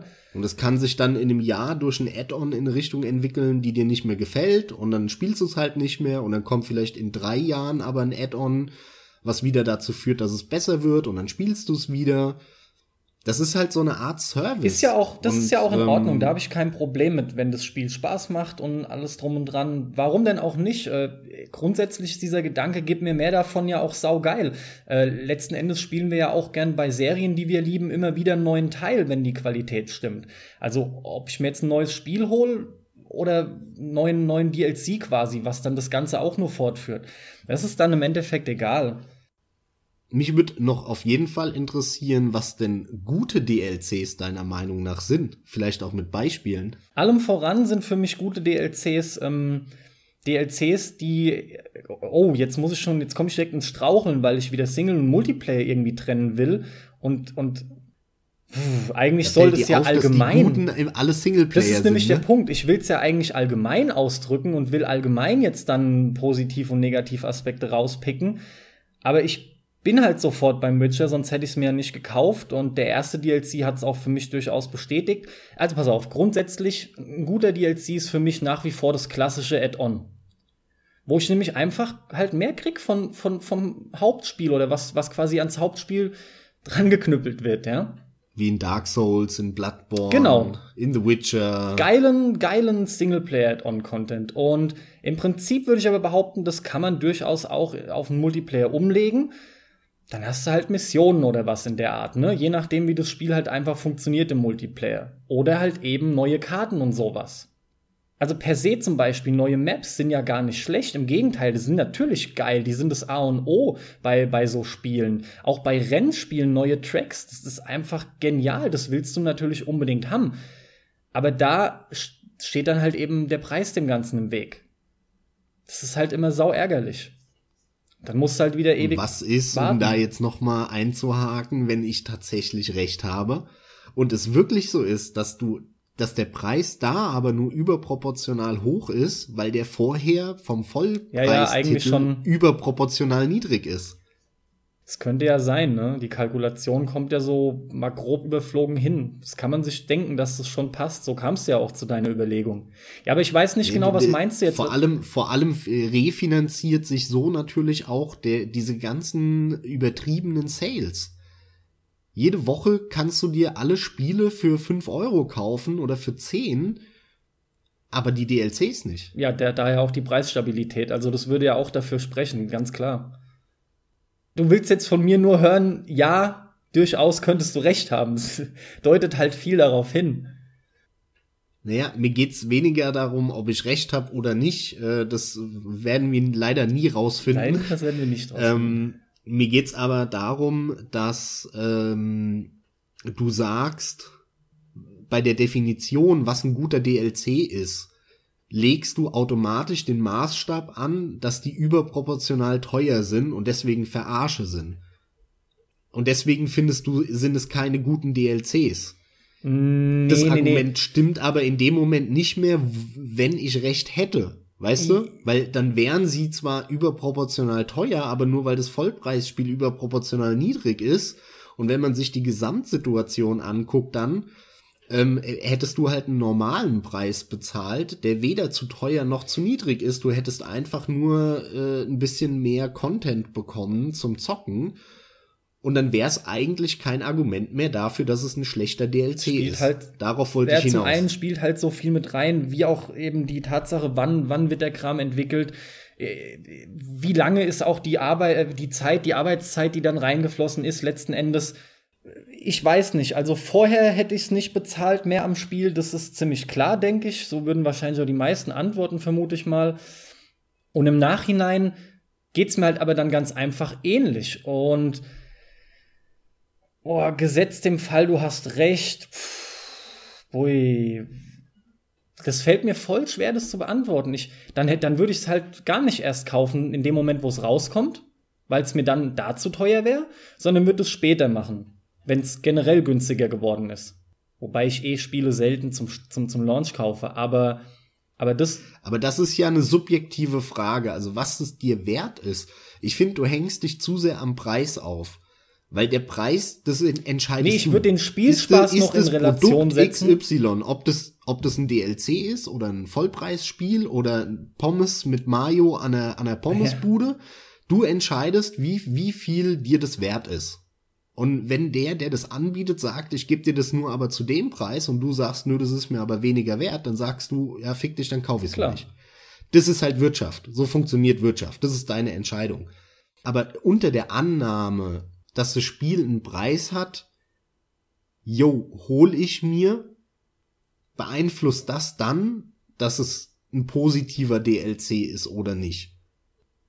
Weil du redest halt die ganze Zeit über den ja, Preis. aber ich will mich da eigentlich gar nicht so dran aufhängen, weil ich wollte eben schon einhaken, dass ich äh, finde, um, um wirklich zu bewerten, äh, ähm, ob der DLC gut ist, äh, ist der Preis erstmal sogar egal. Da kommt mir dann, da ist der Spielspaß wichtig. Das andere ist ja nur, was ist es mir wert, aber, aber ob er gut ist, das hängt ganz einfach nur von der Qualität ab, von dem, was geliefert wird. Und da möchte ich pauschal fast schon sagen, wenn ich es hinkriege irgendwie, dass guter DLC jede Form von einer Erweiterung ist, die mir spielerisch was bringt, die mir wirklich im, im Spiel was taugt, weil ich dann weiß nicht, Maps, da kann ich wieder durchlaufen, da gibt's neue Möglichkeiten, ja, weil ich mich in einem Shooter decken kann hinter anderen Ecken oder was weiß ich, ja, andere Lichtverhältnisse. Bei einem Add-on im Singleplayer komme ich einfach weiter mit dem tollen Abenteuer in der tollen Welt, was mir halt gefallen hat. Aber wenn du so Kleinscheiß nimmst, der oft auch unter Microtransactions fällt, ja, wie Klamotten oder sowas, dann ist das für mich definitiv pauschal ein schlechter DLC weil der mir fürs Spiel nichts bringt. Der bringt mir für mich was, weil ich irgendwie will ich mich nach draußen hin ich will, dass es geil aussieht, wenn ich mit meiner goldenen AK rumrenne und hier ich bin der Chef oder ich habe in Street Fighter jetzt irgendwie den Ken mit orangenen Haaren und einem schwarzen äh, Anzug, Kampfanzug, ja, dann sind das eher die schlechten. Und das wäre jetzt preisunabhängig interessant, weil das würde ich gar nicht als schlecht bezeichnen. Wenn wir halt sagen, der Preis stimmt, warum nicht? Dann soll halt irgendjemand da äh, ein paar Euro oder 50 Cent oder 20 Na, Cent ausgeben ja, für irgendein Kostüm. Bin ich ja bei dir. Ich sag ja auch nicht, dass er das nicht holen soll oder so, weil, also das will ich nicht mit ausdrücken mit ist schlecht. Aber das sind halt Dinge, die, das sind halt eher unnütze. Aber mich würde jetzt interessieren, du scheinst ja auch eine Meinung logischerweise zu haben, was schlecht angeht. Die will ich jetzt unbedingt hören.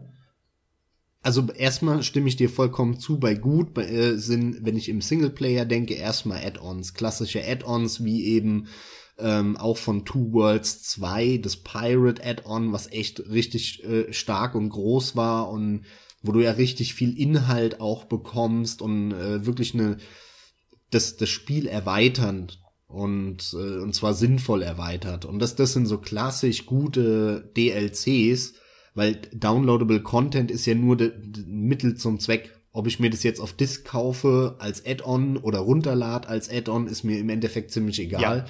Also da bin ich voll auf deiner, auf deiner Linie auch.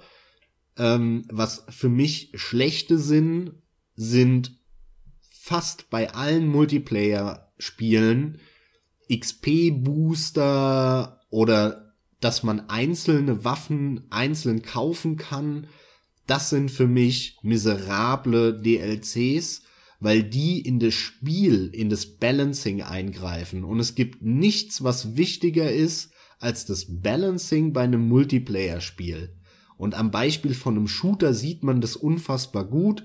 Dieser blöde XP-Booster, der, der dazu führt, dass irgendjemand, der halt Geld hinlegt, äh, in einer geringeren Zeit an dem gleichen Punkt ist, ähm, das ist derartig perfide, weil der Weg vorher muss ja eigentlich, und das gehört für mich zu einem Balancing von einem Multiplayer dazu, wenn man ein Rollenspielsystem reinbringt, wo ich besser werde, und Erfahrungspunkte bekomme, dann soll mich das ja auf das Maximallevel vorbereiten, damit ich dann genug Zeit hatte, die Maps kennenzulernen, die Waffen kennenzulernen, überall halt Erfahrung zu sammeln, damit alle, die irgendwie Level 60 sind oder wie viel auch immer, und dann im Endgame sind und zusammenzocken, auf einem relativ ähnlichen Stand sind oder zumindest ein, ein Minimum an Erfahrung mitbringen. Und in dem Moment, wo du einen XP-Booster hast, zerfällt das gesamte Balancing in, in Kleinteile, ne, das ganze, das ganze Kartenhaus fällt in sich zusammen, weil du dann ja Leute plötzlich mit diesem Minimum-Level hast, die aber viel schlechter sind, weil die die Erfahrung nicht haben. Das heißt, ich kann ein Spiel in dem Moment gar nicht mehr vernünftig balancen, wenn ich so eine Scheiße einführe. Und genau das gleiche gilt halt bei Waffen oder äh, bei vergleichbaren Dingen, weil bei Waffen ist es ja auch so, jede Waffe in einem Spiel muss einen Zweck erfüllen. In einem Shooter hast du eine Spread-Waffe, eine, die präzise ist, die, wo du aber viel weniger triffst oder wo das Treffen viel schwerer ist, die dann aber, wenn du triffst, viel mehr Schaden also machst und klar, und, und. Das Balancing halt und die Waffen immer läuft. Und die Waffen, genau, und das muss halt alles äh, ausbalanciert sein. Das muss gut gebalanced sein. Und in dem Moment, wo, wo aber, wo ich eine Waffe zur Verfügung stelle, die jemand kaufen kann, die die anderen nicht haben, die die Waffe nicht kaufen, oder äh, die Waffe nur bei irgendeiner Special Edition dabei ist, muss ich sagen, Leute, Entwickler, Publisher, ihr habt nicht verstanden, was ein gutes Spiel ausmacht. Und wenn ihr schon noch nicht mal auf einer theoretischen Ebene verstanden habt, was ein gutes Spiel ausmacht, dann kaufe ich mir euer Spiel nicht, weil, sorry, ich verschwende meine Zeit nicht mit schlechten Spielen. Genau, viel krasser als ein XP-Booster. Ich, ich frage mich auch gerade, warum ich da nicht dran gedacht hatte, aber ähm, eins, was du noch nicht genannt hast, nur um es nochmal komplett zu machen, äh, sind die Zeitsparpakete, diese Timesaver. Die gibt's nämlich auch noch. Genau. Wo du wirklich ist genau das aber Gleiche. alles zusammengefasst genau sogar, wo du einfach durch, durch Geld hinlegen gleich das ganze Spiel dann irgendwie schon erledigt hast oder so. Im Prinzip, finde ich, kann man es sowieso ein bisschen zusammenfassen darunter, dass ähm, mein Positivpunkt, ja, der war pauschalisiert gesagt, dass guter DLC der ist, der das Spiel bereichert und dem, dem Gameplay selbst auch was hinzufügt, oder nicht im Gameplay, dem Spiel selbst im Gesamten was hinzufügt, was Sinnvolles. Und das, eigentlich ist das Gegenteil halt ein schlechter DLC. So, so simpel ist es fast schon. Nämlich das von dir beschriebene zusammengefasst, dass alles, was auch entsprechend schlecht ins Spiel eingreift. Und das sind dann genau diese Sachen beziehungsweise einzelne Vorteile. Ja, oder, ja gut, greift ja auch Moment, negativ ins Spiel rein. Zerstört ja zum genau, Beispiel dem, eben die Balance. Genau, genau. In dem Moment, wo einer einen Vorteil hat, aber der andere keinen, geht das Balancing. Ja, und jetzt kaputt. haben wir doch zusammen uns da schön hingehangelt und haben jetzt doch eine relativ allgemeingültige Aussage, was ist denn ein guter DLC und was ist ein schlechter. Da fällt dann noch alles Mögliche drunter, ja. Und tatsächlich die, die Klamotten und sowas, die kannst du dann irgendwo mit Tendenz nach unten ansiedeln oder meinetwegen mittig, mir egal. Das also für mich ja sind die vollkommen neutral. Genau. Ich finde sogar, also bei einem, was Maps angeht, da denkt man immer an irgendwelche Shooter, aber Maps spielen ja auch eine Rolle bei Street Fighter ja, zum klar. Beispiel. Also bei klassischen Beat'em Ups. Da hast du auch immer DLCs. Ähm, ich meine, Capcom hat es im Prinzip mit DLCs schon gemacht und verstanden äh, Mitte der 90er also halt ja, ja, alle alle Jahr eine neue Version rausgebracht haben. Das ist halt nur wie da sind wir wieder bei dem Mittel. Zwar halt nicht übers Internet, sondern die haben halt einfach ein komplett neues Spiel rausgebracht. Ja, da ging es halt noch nicht anders, genau. Was halt fast schon noch dreister ist. Ich find's aber überhaupt nicht schlimm, wenn da für, was weiß ich, ein paar Euro, das ist halt, wie gesagt, Preis mal beiseite. Nehmen wir mal an, der Preis ist so, dass du sagst, yo, das ist es mir wert und dafür kriegst du mehrere neue Karten und ein paar neue Charaktere und das äh, finde ich schön ist es halt. Warum na klar, nicht? schön ist es halt für Leute, die das Originalspiel zum Beispiel noch gar nicht gespielt haben, die erst gar nicht sich die Frage stellen, gebe ich jetzt noch mal Geld aus, sondern die kriegen quasi die Game. Das ist dann quasi so die Game of the Year Edition von heute. Wenn du dir einen Super ja, genau. Street Fighter 2 Turbo dann kaufst, als, als Neueinsteiger, ja. Das, das gibt's ja auch. Du hast ja, du hast ja natürlich die unterschiedlichen Leute und je nachdem, wie viel Zeit dazwischen liegt, ja, Generation ist zu viel, aber ne, halt entsprechend trotzdem der ein oder andere, der noch mal nachrückt, weil zwei, drei Jährchen fehlen. Genau. Genau so ist es, ja. Game of the Year Edition habe ich auch nie was dagegen gehabt. Nee, wieso? Ich finde es immer toll für Leute, die dann erst einsteigen, die dann in, vollen, in den vollen Genuss kommen halt. Gerade bei Souls-Spielen zum Beispiel. Ich finde es eigentlich voll okay. Kannst du gleich alles spielen, hast noch mehr von dem Ding. Meinetwegen, weil du es einem Kumpel empfohlen hast. Und du selbst hast dir halt den Kram dann einzeln geholt, fühlt sich aber auch super versorgt. Okay, dann, du hattest eben noch was sehr Interessantes angesprochen, und zwar diese Microtransactions. Mhm das ist wirklich auch so ein, so ein Pestthema mhm. fast schon. Das Problem ist daran, dass Spiele wie Assassin's Creed, äh, in denen dir etwas gezeigt wird und in dieser Spielwelt, du willst ein Spiel spielen, du willst in diese Welt eintauchen und dann willst du an irgendeiner Stelle eine Truhe aufmachen und in dem Moment ploppt ein Fenster ein, was dich irgendwie zu irgendeinem Uplay Internet Store verbinden will und sagt, äh, ne, ne, ne, kriegst nur, wenn du mir fünf Euro gibst. Und das, das sind so Sachen, wo, wo ich mir wirklich an den Kopf greife und mir denke, wie kann man so blöd sein, so einen Scheiß in sein Spiel reinzumachen? Ist halt jetzt auch das Paradebeispiel, das du gezogen hast, ist ja klar, ja. Das ist ja längst nicht überall ja, aber so. Ist aber, ja, aber das ist ja immer bei Microtransactions. Ja, dass so. sie halt integriert sind, ähm, aber nicht dir so dreist in die Fresse springen. In der Regel musst du schon selber noch über den Store, äh, über den Ingame Store drauf gehen und kriegst den nicht wirklich ähm, ins Gesicht geschlagen. Boah, das kommt drauf an. also bei vielen Free-to-Play-Spielen wird dir das schon extrem. Ja, das stimmt, aber Free-to-Play ist da halt wieder auch, finde ich, gesondert zu betrachten, ey. Dafür ist es ja auch Free-to-Play. Die müssen die Kohle halt anders reinholen.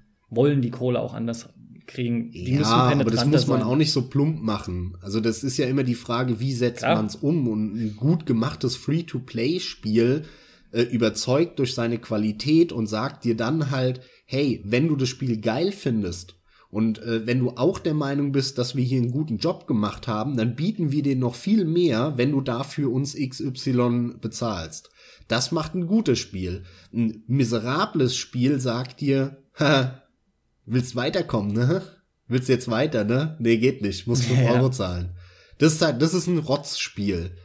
Und äh, das machen halt unfassbar viele Free-to-Play-Spiele. Ja, sag ich ja, deswegen die, ist es fast die machen genau das. Ja, ja, ja, ich weiß, die machen's die Bank durch fast alle falsch oder sehr viele, ja, natürlich. Liegt an dem Modell. Und bei, Assassin, bei Assassin's Creed hast du genau das gleiche. Es kommt aber das ist ja auch nicht, das, da, da, da steht ja auch nicht, hey, äh, klar, hier, die hat das Spiel bis jetzt gefallen, äh, was in der Truhe ist, ist noch viel geiler ähm, oder so, sondern äh, das ist ja auch nur, hey, du willst wissen, was da drin ist? Gelitten, musst du Geld ja, für zahlen. Sag ich ja, deswegen hast du da ein Paradebeispiel gezogen. Bei den Singleplayer-Dingern gibt es, finde ich, noch nicht so oft. Oder, oder abseits vom Free-to-Play ist es schon noch verhältnismäßig wenig. Das kommt drauf an, du redest, du, du redest jetzt über die großen AAA-Spiele und da hält es sich noch in, in, in Grenzen. Aber bei Mobile-Spielen auf dem Handy ist es halt mittlerweile wirklich nicht mehr lustig. Also da gibt's derartig viele beschissenste Free-to-Play-Spiele. Ob das so ein Dungeon Keeper von EA ist oder diese ganzen Farm-Spiele und wie aber die das heißen. Spiel ja, spielt man ja auch nicht. ja, dann geh mal raus auf die Straße und Ich guck, weiß, aber, aber da habe ich schon überhaupt kein. Die spielen ich alle weiß das es, aber da habe ich auch keinen Bock drauf. Da spielst du drei Minuten und dann kommst du nicht mehr Interessant weiter. ist. Und dann kannst du nur weiterspielen, wenn du denen fünf Euro die, gibst. Die meisten Leute, mit denen ich zu tun habe, die äh, eher so der Spieler sind, wie ich bin, die spielen das eigentlich nicht. Das sind ja auch bewusst diese Spiele, nämlich für immer mal hier zwischendurch und ein bisschen hier und da, ja. Nee, das ist auch nicht das, was ich unter einem vernünftigen Spiel verstehe. Das hat mich auch übrigens sehr erschreckt in, in, in äh, dem Sinne. Was?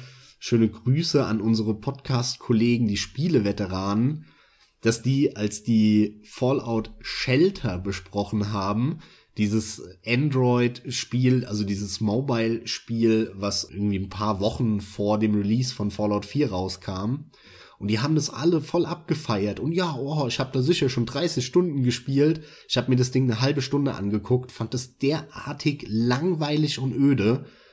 Das war, war wieder so ein Moment, wo ich mir gedacht habe, boah.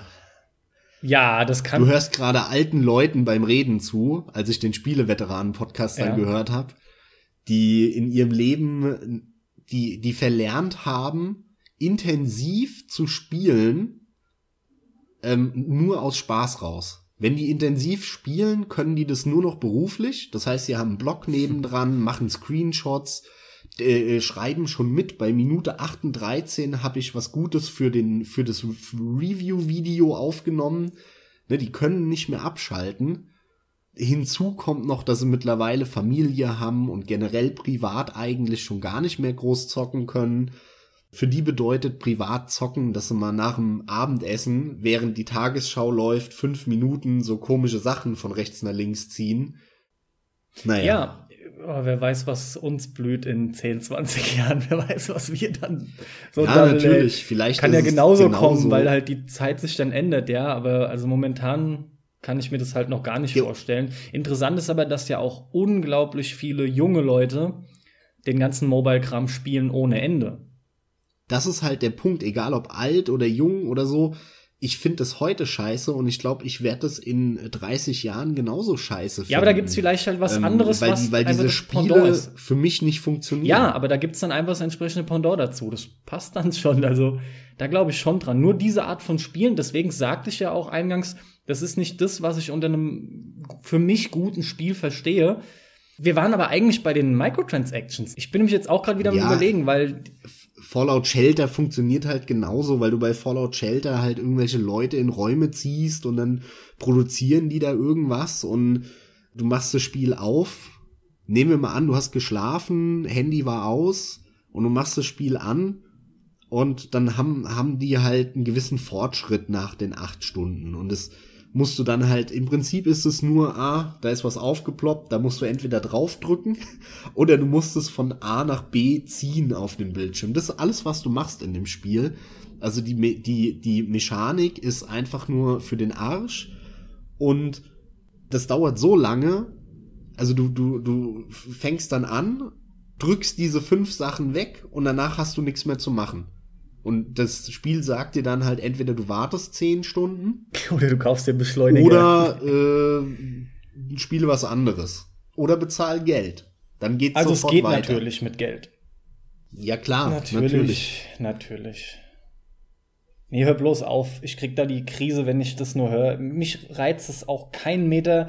Also nicht grundsätzlich Mobile Gaming. Es gibt da gute Spiele. Wie gesagt, der Hitman Go, den würde ich sofort spielen. Dann, wie heißt das Spiel mit den Echos, mit dem Echolot, was du aussendest quasi, wo du im Dunkeln langläufst? Das heißt Dark, Dark Echo. Echo sogar, ja. Hätten wir jetzt auch noch drauf kommen können. Wusste ich aber nicht mehr. Ja, also es gibt genug Mobile Games, wo, wo ich finde, man merkt, die sind auch als solche perfekt geeignet und da funktioniert es ja auch gut. Aber es gibt so viel von diesem, ich weiß noch nicht mal, wie der ganze Scheiß halt heißt, aber dieser Candy Crush-Kram und so ein Zeug. Generell dieser Farming-Kram. Farm, Farm, alles, keine Ahnung. Max, hör auf, ich kenne mich ja eigentlich nicht gut aus, aber das ist mir auch alles zu bunt. Vielleicht ganz kurz noch, fällt mir noch ein, wenn es darum geht, dass Spiele offensichtlich beschnitten wurden da gab es halt auch viele Kontroversen. Und ich glaube, dass mittlerweile es oft der Fall ist, dass sie es schaffen, das Ganze besser zu vertuschen als zu Beginn. Ja, tatsächlich können wir dazu noch ein paar Worte verlieren, weil da gab es einen relativ bekannten Fall. Und zwar erinnere ich mich da noch ziemlich genau dran. Das war äh, Street Fighter ja. 4. Und da kam, war es nämlich so, dass ähm, DLCs, also Charaktere und Maps schon auf der Disk mit drauf waren und ausgeliefert wurden, das aber gesperrt war und man quasi nur den Online-Aktivierungscode online kaufen musste und dann wurden die Inhalte, die du schon hattest, physisch erst freigeschaltet. Und das sind natürlich so Sachen, boah, erstens mal ist es ein Scheißgefühl für jeden, der sich das kauft, weil er weiß, er hat da Inhalte, die er hat, aber nicht zocken kann.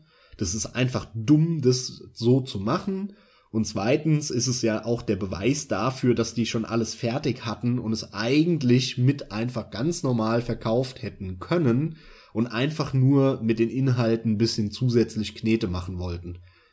Das ist echt doppelt dumm, das, das so war die Zeit in den Anfängen, als aber auch ähm, das halt öfter rausgefunden wurde von den Leuten, die dann einfach halt die Daten durch sind, ne? So war das irgendwie, die dann die Codes durch sind, oder? Das kann sein. Ich oder weiß auch, nicht mehr genau, ja, wie gut, das es fliegt auch auf, wenn ist, du, wenn aber du, äh, so Fälle grundsätzlich hast du natürlich Wenn du nur ein Megabyte runterlädst, ist dir auch klar, dass es nur ein Key ist, ja. Aber ich sag mal, das war so äh, 2011, was mich jetzt gerade interessiert, äh, du hast Street Fighter 4 gesagt und ich glaub dir das auch. Ich ist aber interessant. Ich meine, bei Street Fighter Cross Tekken ist das auch gewesen. Und haben die das wirklich mehrfach gemacht? Haben die da nicht draus? Oh, das kann sogar sein, dass es Street Fighter Cross okay. Tekken war und nicht Street Fighter Das war 4. nämlich, als du dir den geholt hattest, habe ich das nämlich noch mitbekommen. Also bei Cross Tekken weiß ich es auf jeden Fall.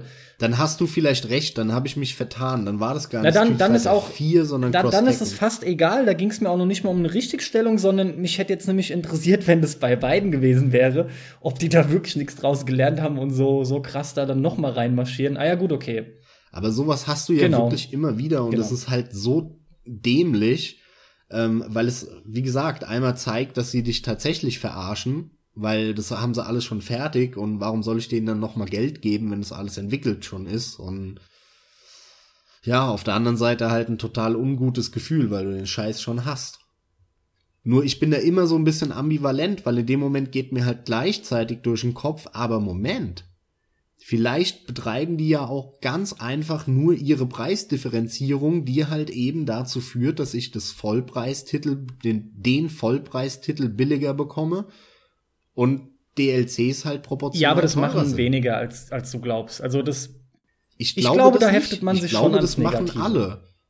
Ich glaube, das machen, das ist ein Verhältnis. Also keines von beiden ist natürlich 100 Prozent. Aber die meisten Sachen werden so verrechnet. Und die Spiele rentieren sich nur, weil die hinten raus die DLCs so teuer verkaufen. Und würden die, wären die billiger, würden wir auch keine äh, oder nicht so viele Vollpreistitel sehen. Und vor allem noch viel, viel mehr Standard, AAA, Casual, bla bla bla bla Kram, wo man sicher paar Millionen verkauft.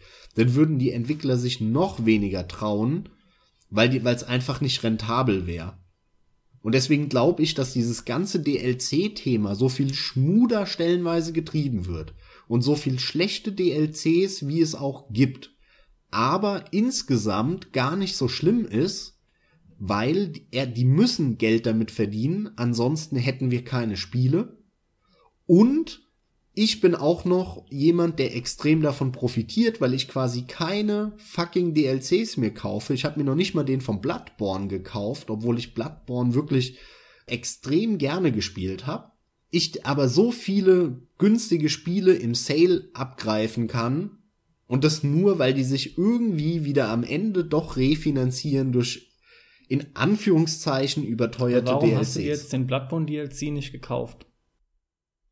Weil ich generell ein Problem mit DLCs habe, selbst mit solchen Add-on-DLCs. Und zwar, dass ich ein Spiel immer am Stück spiele. Ah, ich, ich bleib dann okay. am Ball. Ja, ja, ja. Und ich mache ein Spiel extrem ungerne nach einem Jahr nochmal an, dann bin ich draußen, dann bin ich nicht mehr im Feeling drin, dann kann ich das auch nicht mehr so Also du warst genießen. noch nie ein Add-on-Fan tatsächlich dann.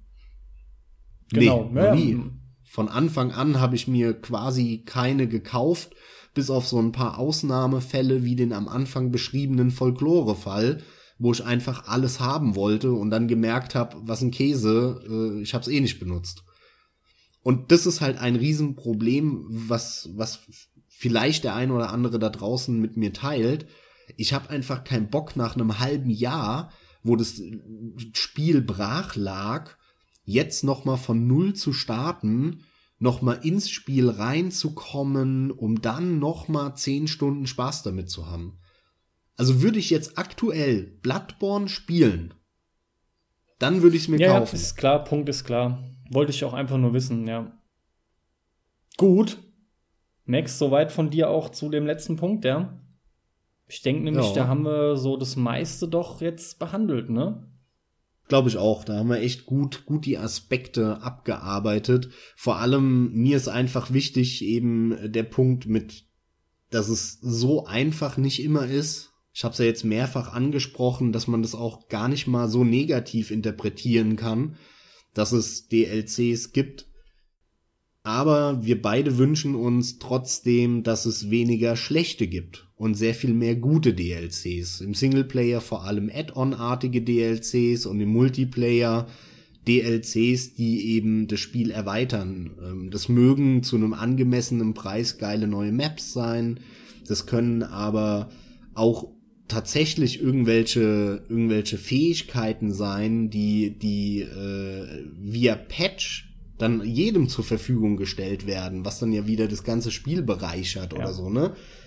Auch sowas ist ja immer wieder möglich, wo man erstmal denkt, oh, das bringen sie als als ähm, DLC raus, um wieder Geld zu machen, was aber das Balancing zerstören würde und dann macht aber Sinn, es als Patch jedem zur Verfügung zu stellen, um so das Spiel einfach nochmal zu pushen und, und langfristig den Spielern was Neues zu bieten. Das ist ja auch immer eine Option.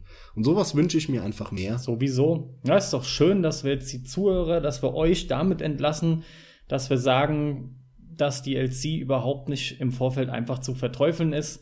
Es ist halt nur wie so oft einfach wieder genau zu schauen, wofür gebe ich mein Geld aus. Und Genau das ist es, unterstützt ja. nicht den und vor, Season und Pass vor allem, ja, das ist halt das Komische und das verstehe ich nicht. Also dieses ganze Vorbestellertum und Season Pass Kauferei, das ist mein Problem mit diesem ganzen Sag mal, Thema. warte mal, das habe ich dich noch nicht gefragt. Du hast dann also tatsächlich, du hast also keinen einzigen Season Pass geholt, oder wie? Oder hast du das am Ende auch im Noch Nachhinein nie. gemacht, wie ich bei einem Walking Dead? noch nie ein Aber Season da wäre Pass es natürlich gekauft. denkbar, weil es geht ja schon darum, man unterstützt nur nicht die Tatsache, dass man die Katze im Sack kauft. Aber wenn es da ist und man kann es dadurch, es ist ja dann eigentlich nichts anderes als ein Angebot. Von daher. Also es gibt einen einzigen, den ich mir einmal beinahe gekauft einmal hätte. beinahe. Okay. Und auch nur, weil er günstiger ist als eben äh, die beiden DLCs einzeln. Und äh, da äh, spreche ich von Bioshock Infinite, den beiden DLCs, diesen äh, Burial at the Sea oder so, wie die heißen. Die beiden hätte ich schon gerne gespielt. Und da war ich einmal kurz davor, mir eben den Season Pass zu kaufen, weil er billiger ist als beide einzeln.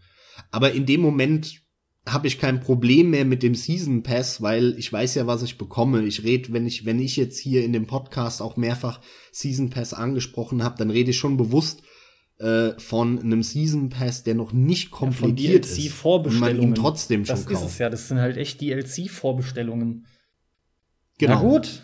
Und das ist vollkommener Käse. Dann wieder mal an der Stelle. Wir haben immer wieder gerne kommentiert und hoffen, dass ihr das auch weiterhin macht. Äh, Wir antworten, wir nehmen alles an Anregungen entgegen. Gebt uns gerne Bewertungen. Äh, Schreibt was dazu, wenn ihr euch die Zeit noch nehmen möchtet. Unserem Podcast tut es gut, das verbreitet das Ganze. Und wenn ihr eh regelmäßig hört, dann ähm, drückt es doch auf die Art und Weise auch einfach mal aus. Wir freuen uns definitiv drüber und dann können sich vielleicht auch noch mehrere, denen das dann zu Gehör kommt, äh, auch über den Podcast freuen. Und Max, wie so oft von dir, wenn ich angefangen habe, das Schlusswort. Ich sag schon mal Tschüss, wünsche euch viel Spaß und freue mich auf nächstes Mal. Macht's gut. Ich möchte an der Stelle nochmal explizit Danke sagen an den Lucifer, der auch schön auf Facebook bei uns ähm, kommentiert hat und geliked hat. Also fettes Dankeschön dafür. Und dann bleibt mir auch nicht mehr zu sagen als passt auf beim DLC-Kauf, kauft keine Scheiße, sondern kauft nur, wenn ihr euch bewusst seid über das, was ihr kauft und wisst, was ihr kauft. Und kauft nicht die Katze im Sack. Das ist mein Hauptanliegen. Und dann bleibt mir nicht mehr zu sagen als Peace out.